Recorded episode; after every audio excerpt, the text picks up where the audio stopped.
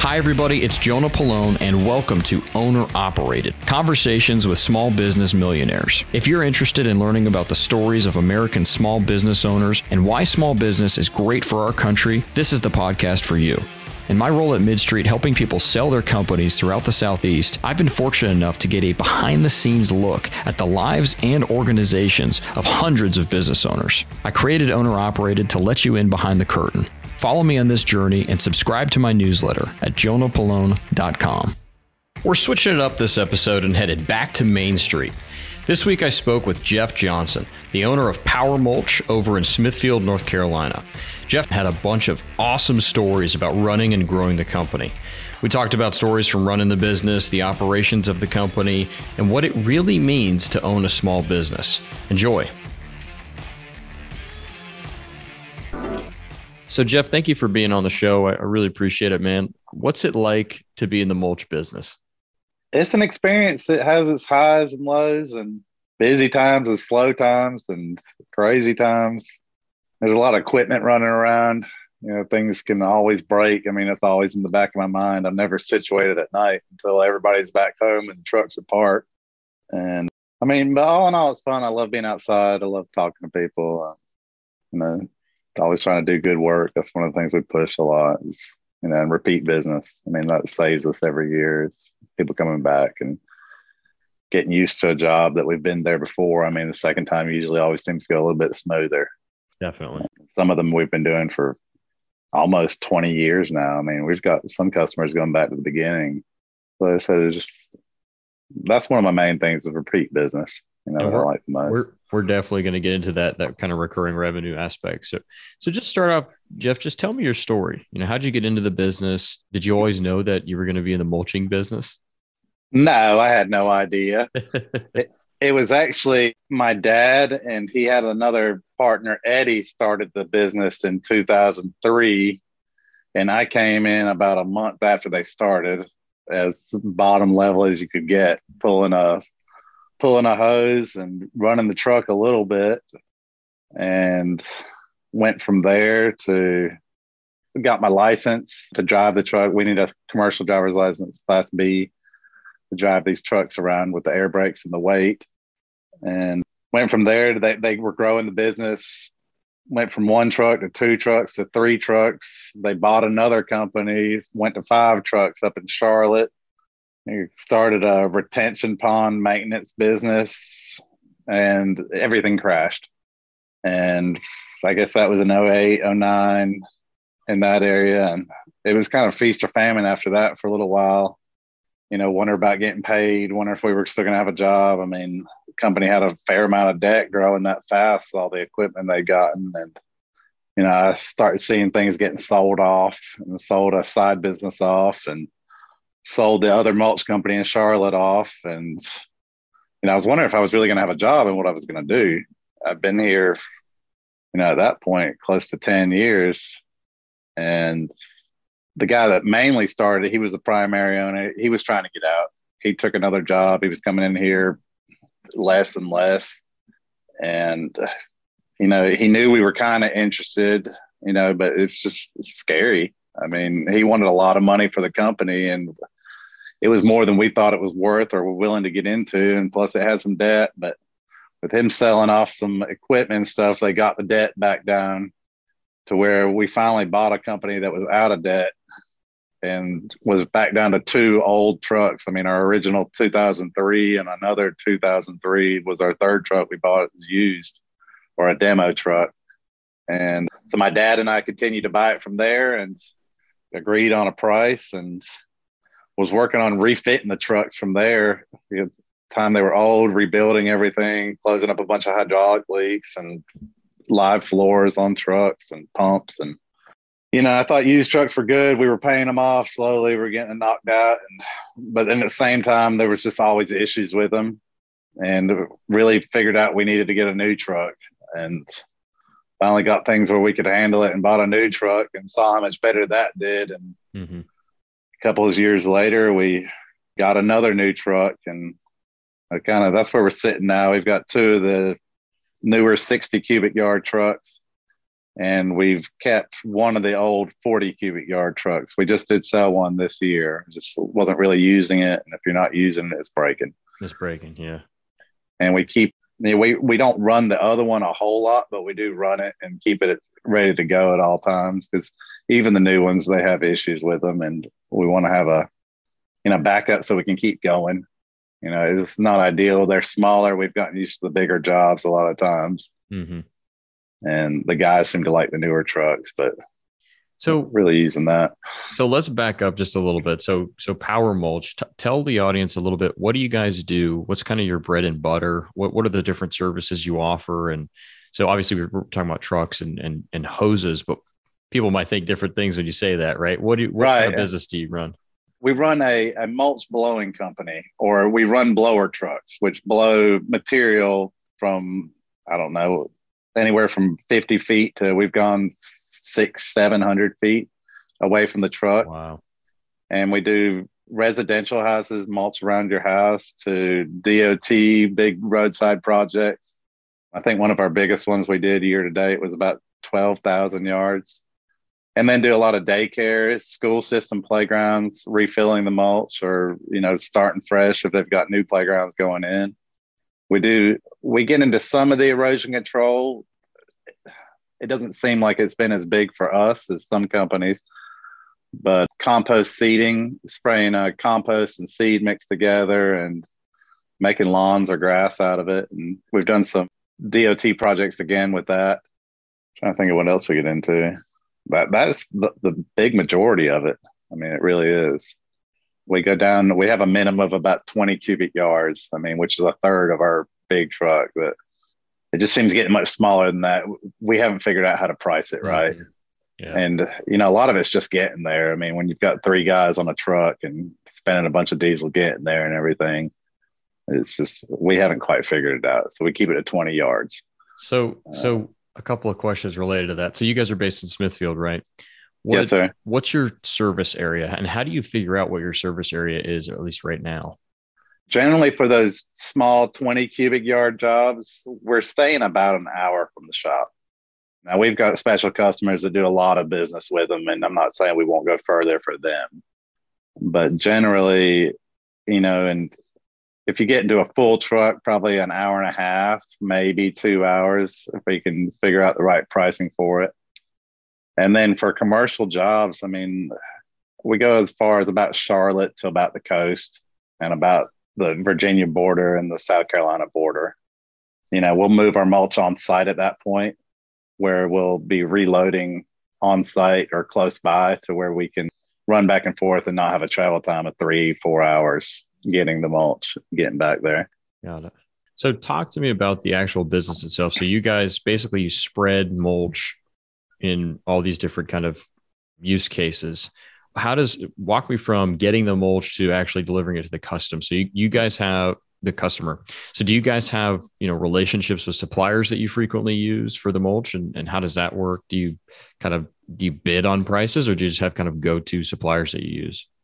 We do bid some of the material mainly for the larger jobs again the state we try to get somebody i mean we need some big suppliers. I mean we're not going to your local mulch yards a lot of times. There's yeah. nothing against them. I mean that's another part of our business. We have a little mulch yard but we're trying to get wholesale pricing. I mean obviously i mean to make it you know better for us. And depending on where we're at we go a lot of times to the supplier to pick up because the freight's been so much and we feel like we can save some on that. Mm-hmm but a lot of times too, we'll load out of our own mulch yard. We'll get it delivered here and then load out so the truck can be ready to go when they get here in the morning.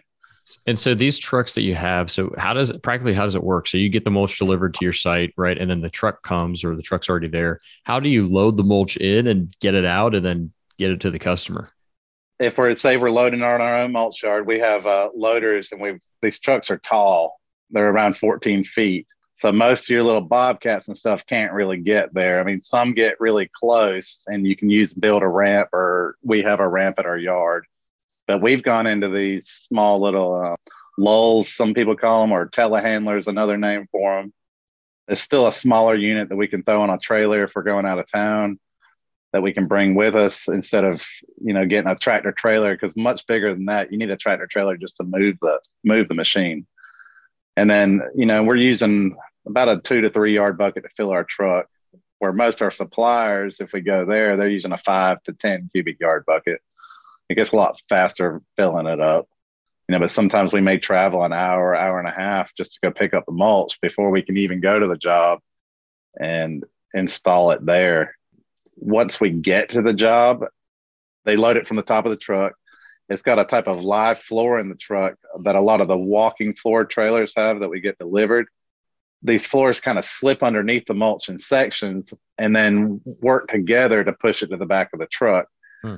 where it's broke up by tines and augers that drill it into a feed wheel that's spinning around. And we can control this feed wheel to set our speed. And that's kind of how we meter it. And between that and there's a blower on the truck as well, very high power, obviously, that we can control the airflow as well that's pushing the the mulch from the feed wheel that drops it into the air system and pushes it out to the hose from there and the guys have a remote control on the side of them where they can pause the truck increase the blower increase the feeder a couple other functions rev up and down the truck the truck's at a high rev when we're running it and that's the main gist of it. I mean, a, a lot of visual helps seeing that more than anything else. Yeah, no, that's that's super interesting. I've always wondered how that like practically works in the truck itself.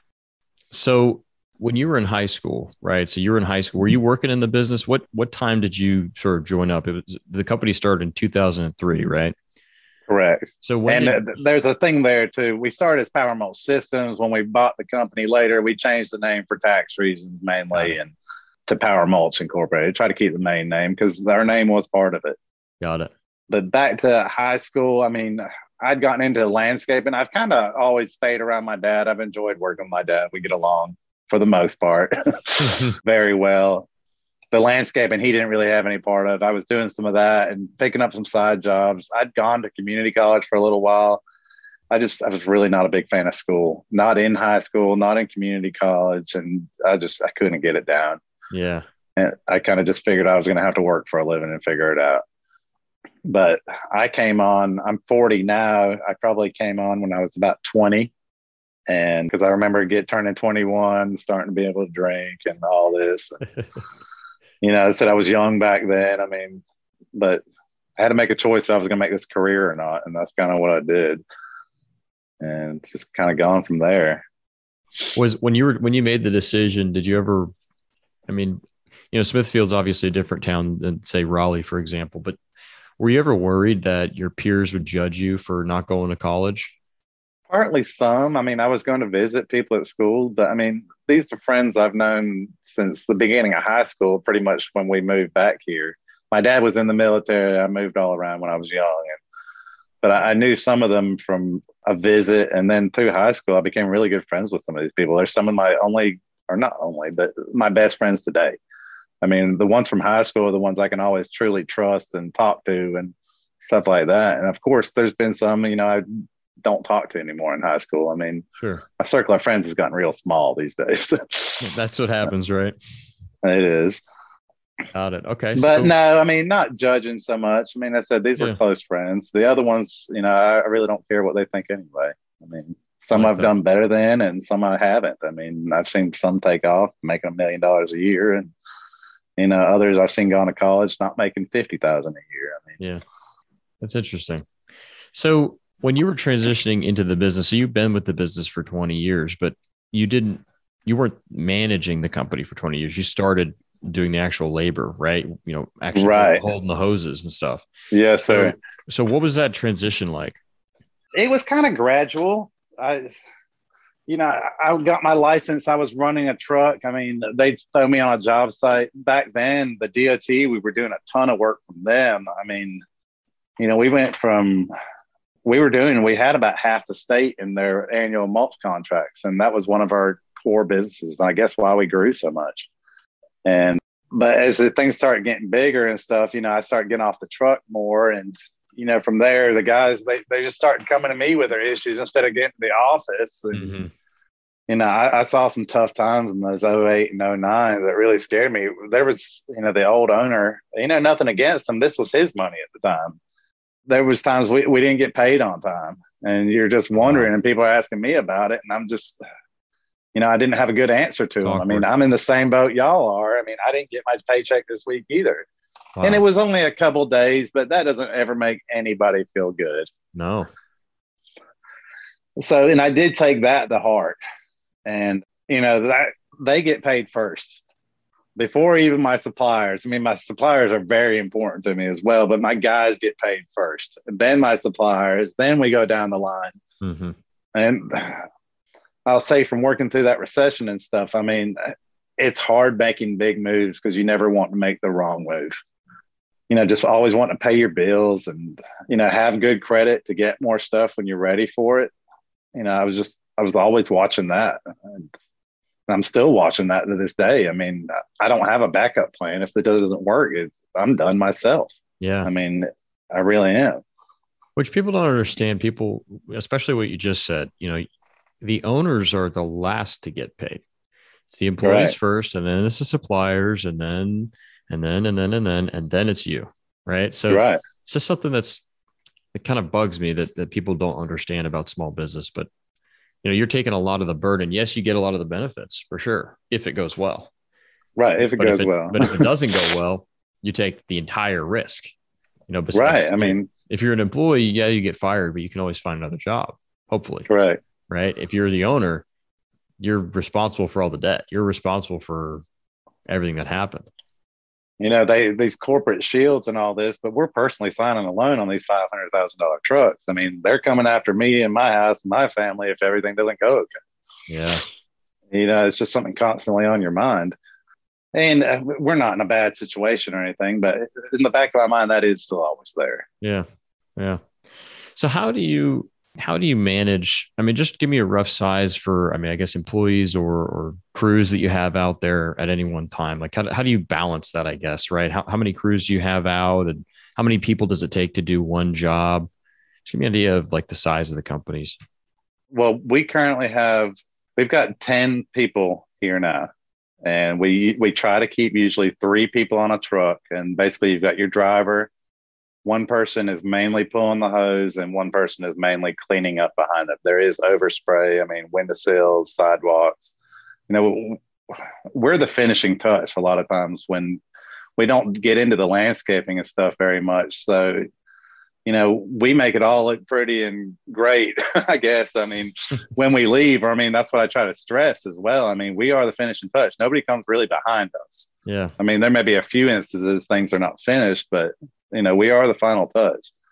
And so we, are mainly running two trucks. Yeah, I got three people on each truck.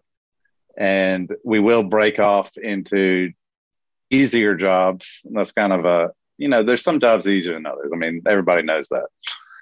And so when we can break off and we'll have one person running the truck and one person pulling the hose for that truck, and usually while he's reloading, if there is a little bit of cleanup and stuff. And this is some of your DOT projects and some of your playgrounds and stuff there, there's not a whole lot of cleanup to do. I mean, you can knock it out in 10, 15 minutes or stuff like that. But generally, in a playground, you're standing for the most part in a box, you know, refilling the, the playground with uh, new wood chips or mm-hmm. a different certified material. And, you know, and that's when we break into that older truck we have. And, and then we have my dad does mainly sales and some management. And he also works at the yard loading people. I mean, we let the public come in here and sell stuff to landscapers and homeowners. And I mainly run the trucks and the schedule and a lot of the management side. We have an office lady that's here part time. She does all our billing and payroll and you know accounts payable. I mean, we don't have two different, three different departments. I mean, she is head of payroll, head yep. of accounts receivable, and we we brought in uh, somebody else over the last couple years. The, the mulch yard has gotten a fair amount busier, and uh, I guess I'm going to thank COVID or hate COVID for it. But so we've gotten a guy. Um, he's part time as well. He does deliveries for us on the mulch yard, loads people, answer the phone some, and that's about all of us right there. I still get on the truck occasionally. If guys are sick, drivers are sick, I'll still jump on a truck and run it. I keep my license current all the time. You know, same thing at the mulch yard. I'll be sitting here in the office. Somebody will walk in to get loaded. I mean, I'm running to do that with them. It makes the days go fast when you're when, when you're, there's not a whole lot of people around. Yeah, yeah, understood. And you're wearing, you know, you're wearing all those different hats, and it happens all the time in small business, right? It's you, you, if something needs to happen, you're there for it, right? Right. So, right. have you guys ever thought about doing landscaping? We have. I just haven't seen exactly.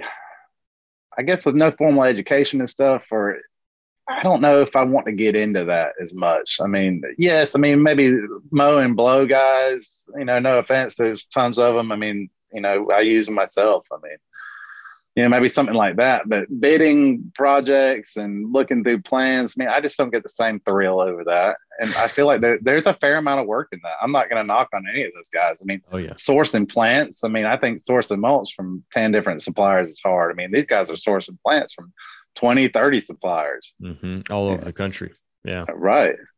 I said, I just, just don't get into that as much. Yeah and then I could use my guys for some of that. But then when we get busy again, I mean, I got to pull all my guys off. And yep. my main thing I've been looking at lately is our mulch yard.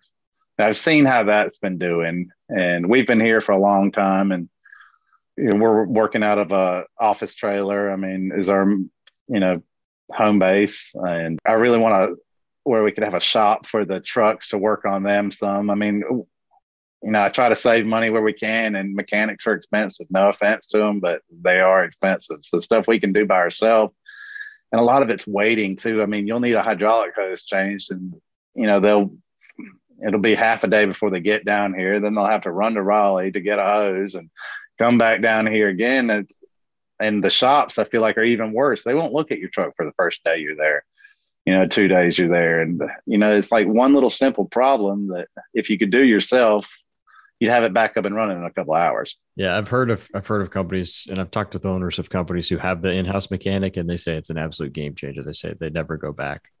Right. Yeah. And uh, you know, I don't know if I quite have enough equipment for that, but I've thought about part time, yeah. you know, stuff like that. But I have no shop for them to really work out of. Mm-hmm. Something to build towards, right?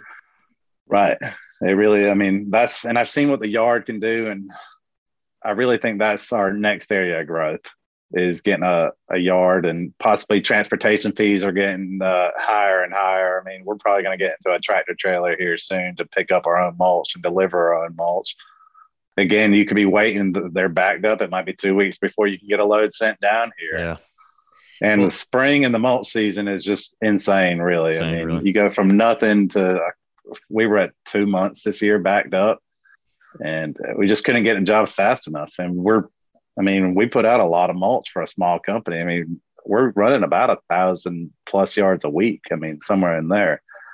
We try to get two loads a day with these trucks, and you know, they're 60 yard trucks. I mean, so that's about 600 yards a week per truck. And you know, some jobs go easier, or you know, there's you can run the truck higher. I mean, you can turn the truck down to it'll take five hours to empty it, or you can turn it up high enough if you get on the right job where you can have it done in an hour.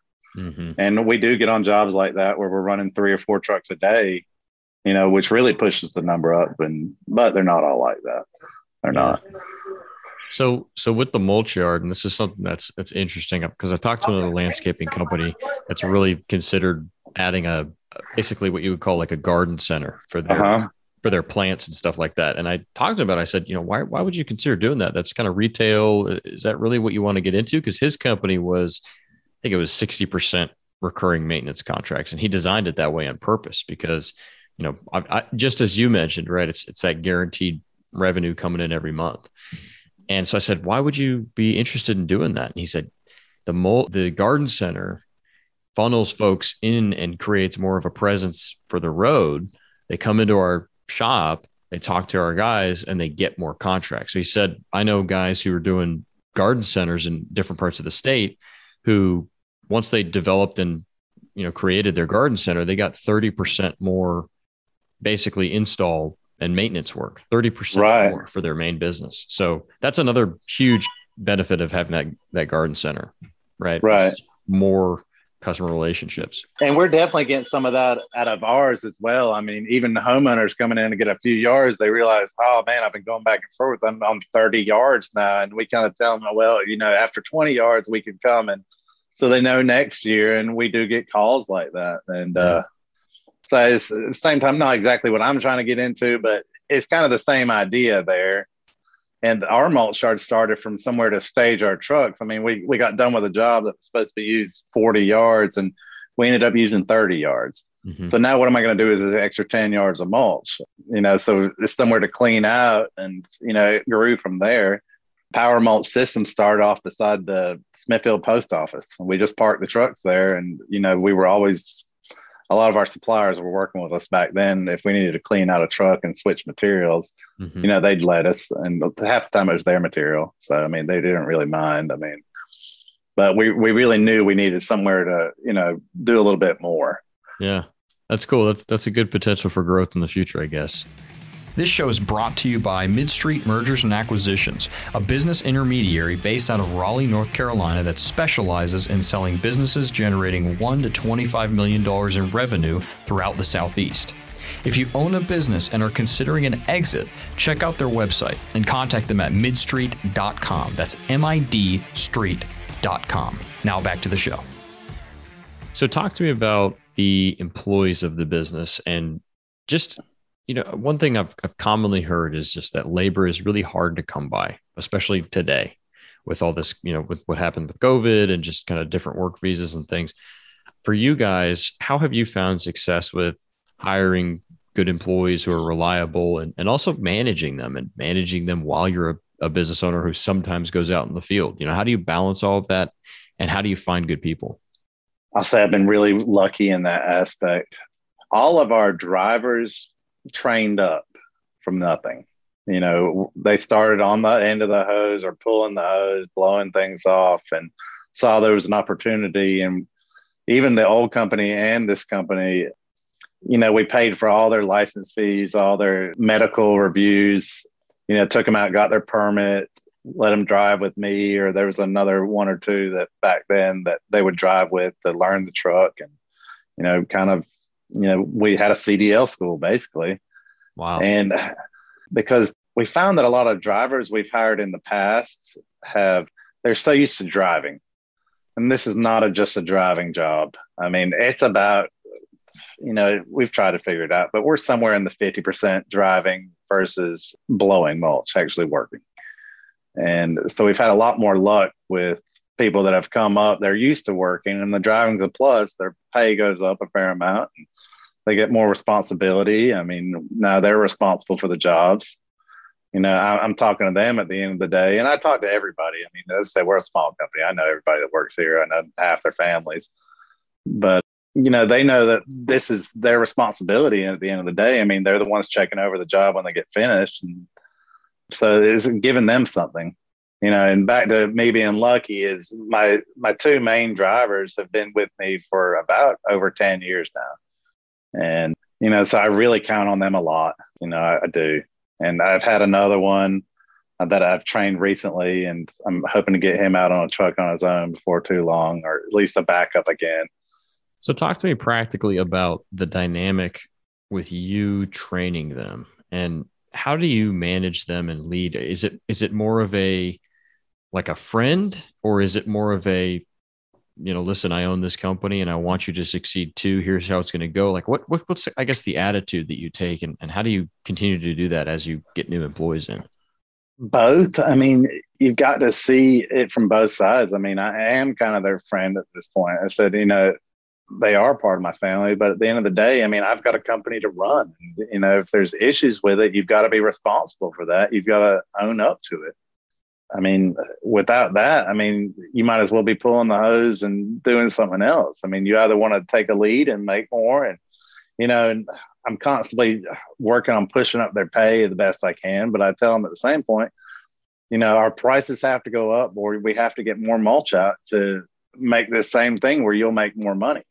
And, you know, that's always a battle. I mean, I want them to make the moon, but I, want to make the moon too. I'm not making it either. I mean, yeah. I'm not doing bad by any means, but, you know, there's a balance there. I mean, I've seen some of their checks. I mean, with overtime, they're making more than I am. I mean, you know, back to that spring, I mean, it's not rare for us to do a 60 hour week.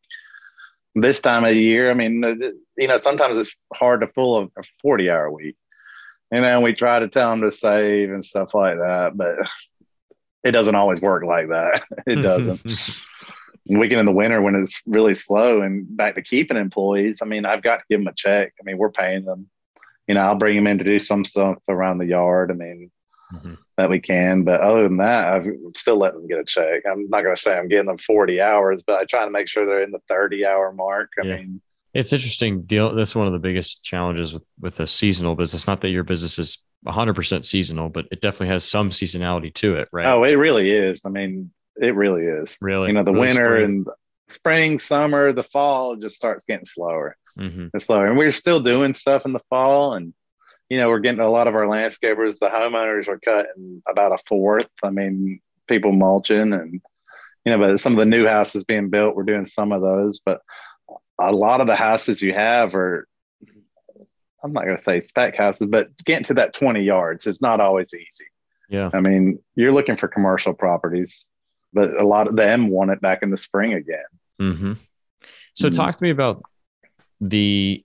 So you just said you're looking for commercial customers, and we talked, we kind of referenced throughout the the podcast so far about recurring, this kind of recurring element of revenue. How are you building new business? How do you get like if you guys need to get new business? What what's your process for that? You know, are you do you have a marketing program that you have? Are you is it really just relationships based, and how does that work? A lot of it is relationships. I mean, I feel like if you treat people good, I mean, they're going to come back to you, and at the same time, they're going to give your name out. And we do run some ads on Google and stuff like that. I mean, nothing too crazy. I just can't see uh, spending a thousand dollars a month for these clicks and stuff. I'm just, am I getting a thousand dollars a month out of this? Or, you know, I keep it pretty low all in all. And I know there's all the analytics, but seeing the money come back in after spending that thousand dollars a month. Mm-hmm. You know, the website. I mean, we're definitely getting something there. My website's out of date again. That's one of my projects this winter is getting it completely revamped again. I mean, I'm finally, I think, going to go to somewhere that's actively managing it all the time. You know, I, I hate spending the money like that, but just to try and keep it up to date and current. Yeah. Well, if you need a guy, I know some guys. I got, yeah, I might be calling you. Yeah, I, mean, I, I really, I know it's out of date. It's yeah. hard keeping that stuff and SEO and yeah. everything. I mean, you know, you try to do your best, and then you know, a year later, it's it's out of date again. But and mine's so a mess right now. It really? is so important. mine is mine's horrible right now. I'm really ashamed of it. The basic design is nice, but all the contact info and everything is a mess. Yeah. I mean, I've got my personal email address up there right now because my contact forms are down, uh. and it's bringing in a ton of spam and everything. It's yeah. a mess. But I'm doing so many other things. We're just getting out of spring and getting to our slower time. I just did not have time. I mean, yeah, when you're two months out, I mean. I just could not even think about it. I just need to make sure the mulch was getting out here every single day. I mean, the mm-hmm. guys were ready, the trucks were ready. Well, and, and Jeff, this is something just just real quick aside. Like I hear this all the time from folks I went to school with or people I kind of grew up with. You know, I'd love to be, i I'm an entrepreneur at heart. I'd love to be an entrepreneur. I want to be a business owner, but they don't realize really what that means. A lot of people, they really don't understand what that means.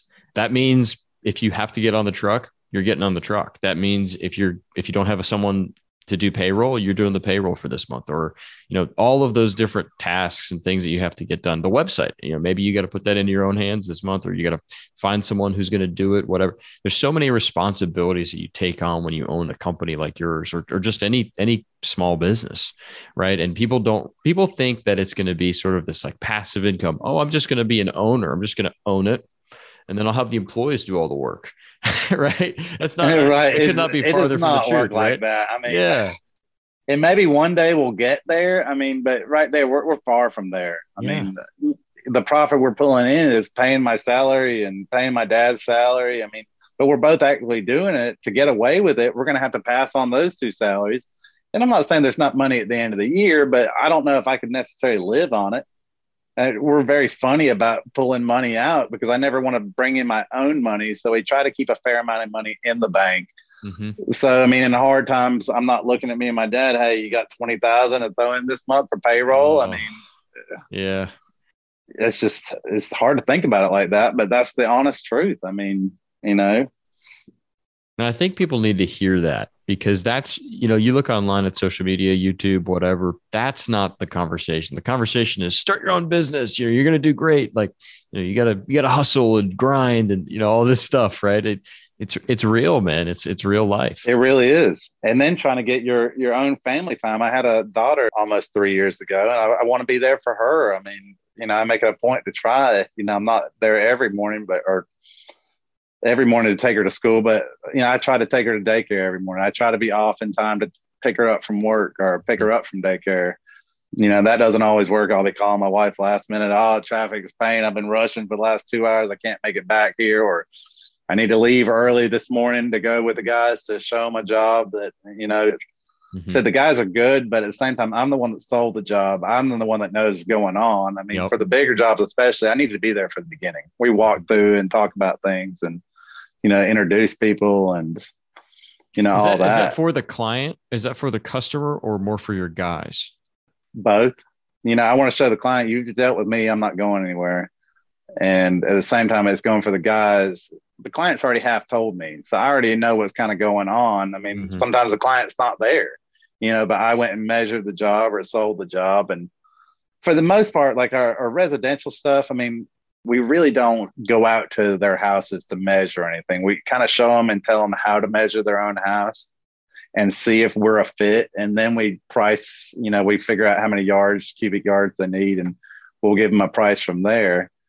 And stuff like that, I can send the drivers to, you mm-hmm. know, and then because I've never seen it, I just tell them I haven't seen this job. People seem like such and such. I mean, they're nice. I mean, they've told me they've got a big slope in the back. That's their main concern, but they will be there to meet you when you get there. And if they're not there, I always try to make sure they're on the phone with them and, you know, they can talk them through it. Or smartphones have helped a lot now. I mean, you can sure. FaceTime or Zoom or cruise and yep. Right. And everything, you know, even the guys, I mean, now they're sending me videos or we're doing stuff, you know, hey, did you see this when you looked at it? And mm-hmm. oh, yes, I did see that. This is what you need to do here. Or, you know, they can do the same thing with a customer a lot of times. Yeah. There's a um, software. Um, there's a really good software. It's called CompanyCam. Have you heard of that mm-hmm. one? It's basically so it's basically what you just talked about. Your employees can take like if you had a project manager or something, they can just they can take a photo or take videos of the site, and it automatically shows you basically like it'll be like job X, right? Job 23. Right. And it'll have all the photos and they can put comments and highlight certain areas and ask questions and stuff. It's it's changing the world, man. It's it's go it's absolutely crazy what they can do now. I know I know an owner of a moving and storage company who uh-huh. some of his jobs because they they move people all around, right? And they're based in North Carolina, but they move people down to Florida, up to New York.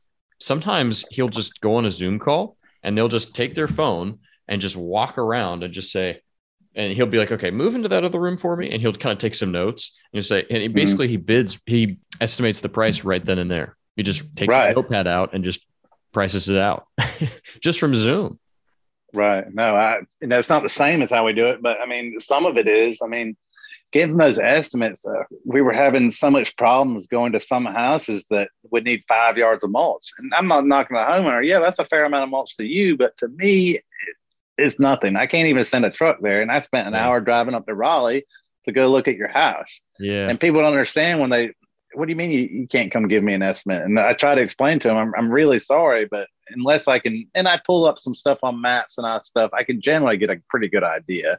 Mm-hmm. And there's even the measurement tools on maps you know, I'm using a lot of the free stuff as much as I can. Google Absolutely. Maps, I send those links all the time. I mean, back to the FaceTime and stuff. And I do like the idea of what you're talking about. I mean, I could track it a little bit better, but it's something um, for the future to think about. Maybe I don't know. I've heard of it oh, being oh, yes. very useful, but I mean, at the same time, your guys can just text you a photo, right? You don't have right. to have that system.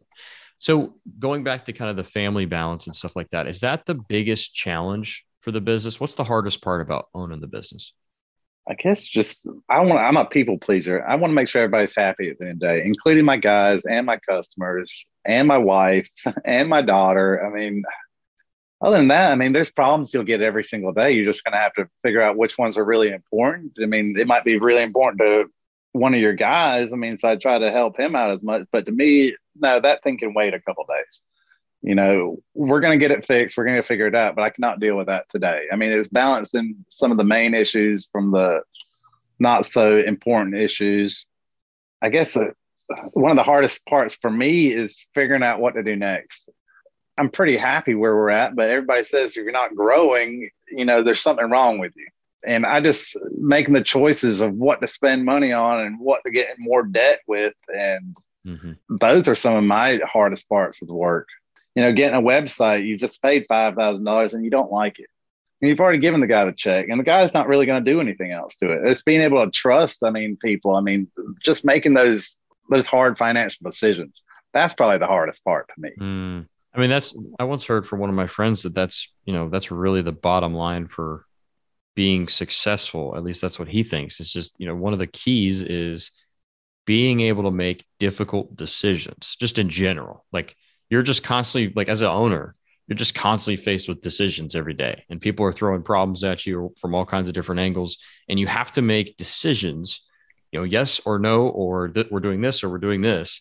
And it determines your future. And you have to make a million of those decisions as an owner. And you have to get really good at making them. And you're going to make a lot of bad ones but kind of just is what it is. And hopefully you make good ones enough to balance out the bad ones right? Yeah it's just it's kind of an inherent problem. It just is what it is and it gets easier with time i'll kind of say that i mean at least from running you know day-to-day operations i mean you've you've had this happen before and what do we do i mean you go back and a lot of times they'll be looking at me and they're like what are we going to do? And I say, just we need to sit back a second and we really need to think about this. We need to take 10, 15, I mean, sometimes a day, you know, if the truck breaks, you know, get a flat tire. I mean, what's the best course of action here? I've, I have learned rushing into things a lot of times is, is not been good. It's had a bad outcome. If I took an extra 15 minutes to think about it or research a little bit more, I'll be sitting there tinkering in my phone for 15 minutes on the truck. I mean, trying to figure out who's close and calling people, can you do it now or are you going to be here in three hours? Have I got a chance to finish in this job today or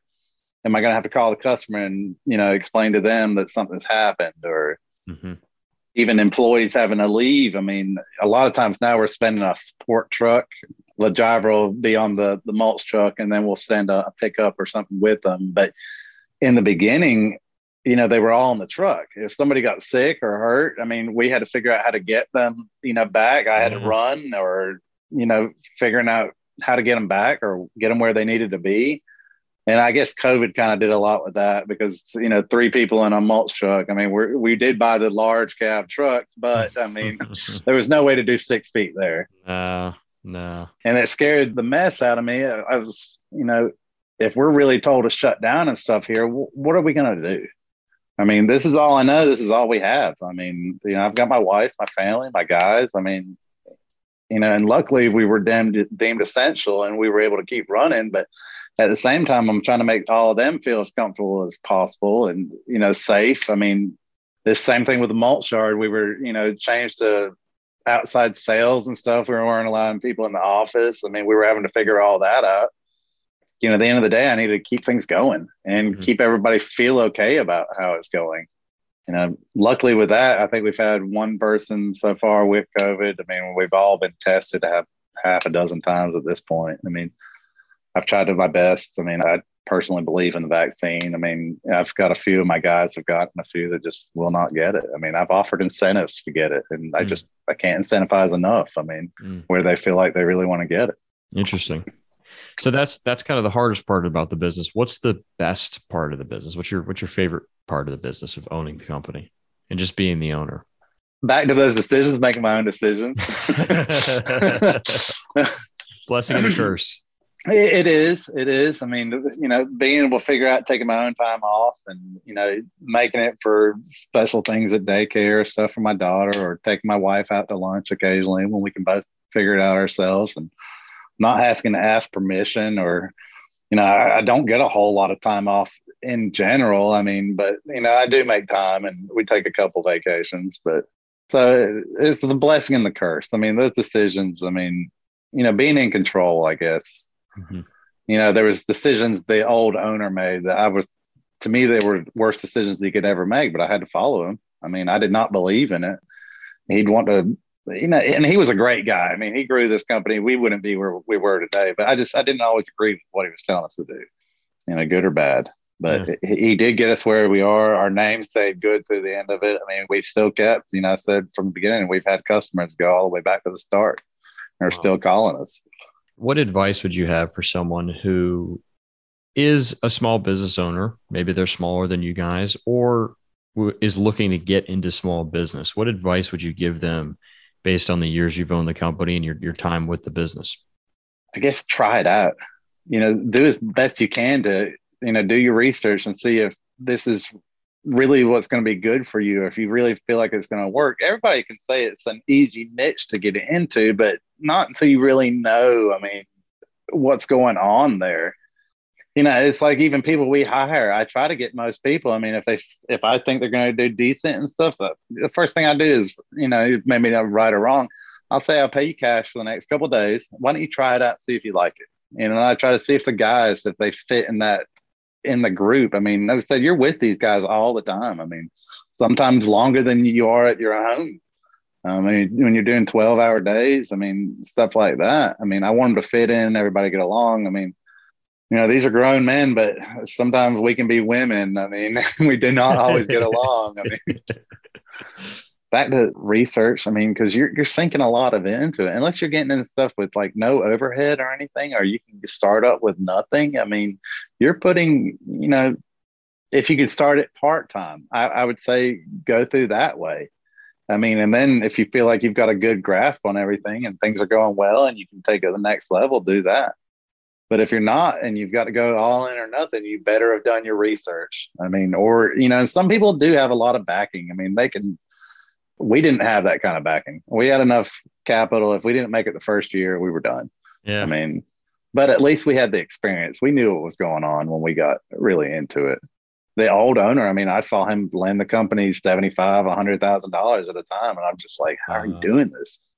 I mean, that's crazy. Yeah. I mean, I think again, man, I, I think people need to hear this because it's it's a really, you know, what you're doing is really remarkable. You're you're employing 10 people and you know, what jobs would they have if they weren't working for you? And and what kind of culture or environment would they be working in? They probably wouldn't have the same level of happiness with the guys that they work with. I'm sure that your crews, I mean, oh, you know, obviously things happen, whatever, but it seems like they get along pretty well with each other, right? They've been doing this for so long. So, right. you know, it's not small business is not perfect, but it's very, very useful, very valuable, and it, it, and it matters, you know. And I feel like a lot of times today, especially in the media and stuff, it, people kind of gloss over folks like you, quite frankly, folks that own a small business, they employ 10 to 15, 20, 100 people, and you know they make a difference in their community. They provide a valuable service, but you know instead we we choose to talk about you know like Amazon. right. terrible businesses. You know, it's like, you know, they're not paying any taxes sort of thing. It's like, man, you, you don't, that may be true for some of those people at the higher levels, but I mean, most of the people who own businesses that I know are, are in that small business category and they're, they're not malicious in that same, they're, they're not malicious. you know what I mean? It's right. No, because the, right. the, big companies, it's all about the bottom line. And yes, it is about the bottom line to us, but uh, I mean, it, it's not at the same point. I mean, I said I do care. I mean, I care about my customers. I care about my employees. It's more than the numbers. It is. It really is. And I, I try to remind myself of that. I mean, because I see everybody gets stuck into the numbers. I mean, yes, you've got to make a profit, but you don't have to squeeze every daggone penny mm-hmm. out of everything. I mean, yeah, I don't know. That makes sense. So, last question, man. Do you have your like kind of a happiest memory? What's your happiest memory with Power Mulch? And what are you excited for the company to be doing in the future as you guys grow?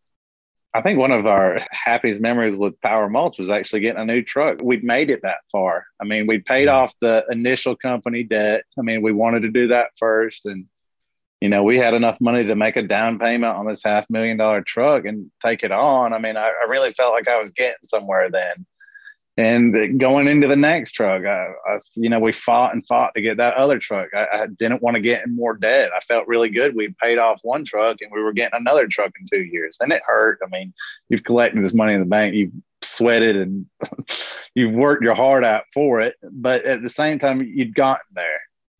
And going forward, you know, one way or another, we're we're going to revamp our yard. We don't know if we're exactly moving it yet or we've recently purchased a piece of land and we like where we're at, but I don't, I'm, you know, nothing against our owner. He, he hasn't responded for prior you know, letting us purchase the land. And we're kind of, we need a, a bigger piece of land. So we're, we're, you know, we might be trying one more time and see. And if not, we're going to be going and starting over at a whole new mulch yard, you know, a shop and a building and possibly getting into some other stuff. I mean, whether it be firewood or trees or plants, or I'm just not exactly sure yet we're gonna be looking at that, but I've got to get the yard situated first. Yeah, you know, maybe, baby maybe, steps. Maybe firewood and Christmas trees could help balance out that that revenue, right? Something like that.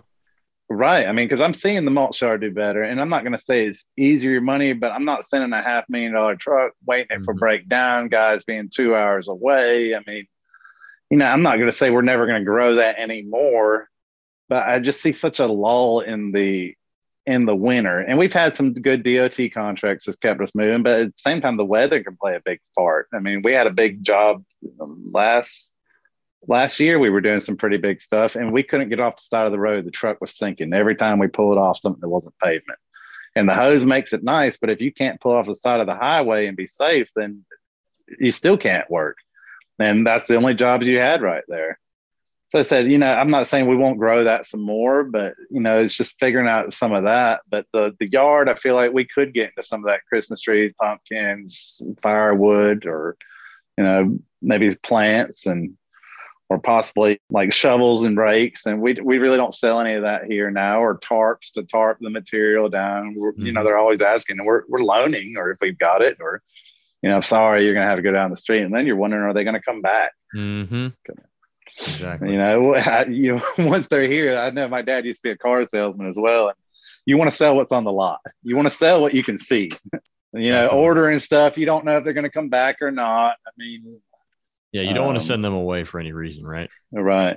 And I'm kind of excited. My my wife's going to be joining me come the first of the year, my dad's getting older. He's, you know, he'll probably still be here for a long time, but I just, I want to give him the opportunity. He's worked a good life. He provided for us. He was in the military for 20 years, tried a couple other things and been almost at this for 20 years. I mean, he's worked all his life. I mean, I want to let him feel like he can retire and everybody will be okay with it. And so my wife's very smart, probably smarter than I am, especially book smart.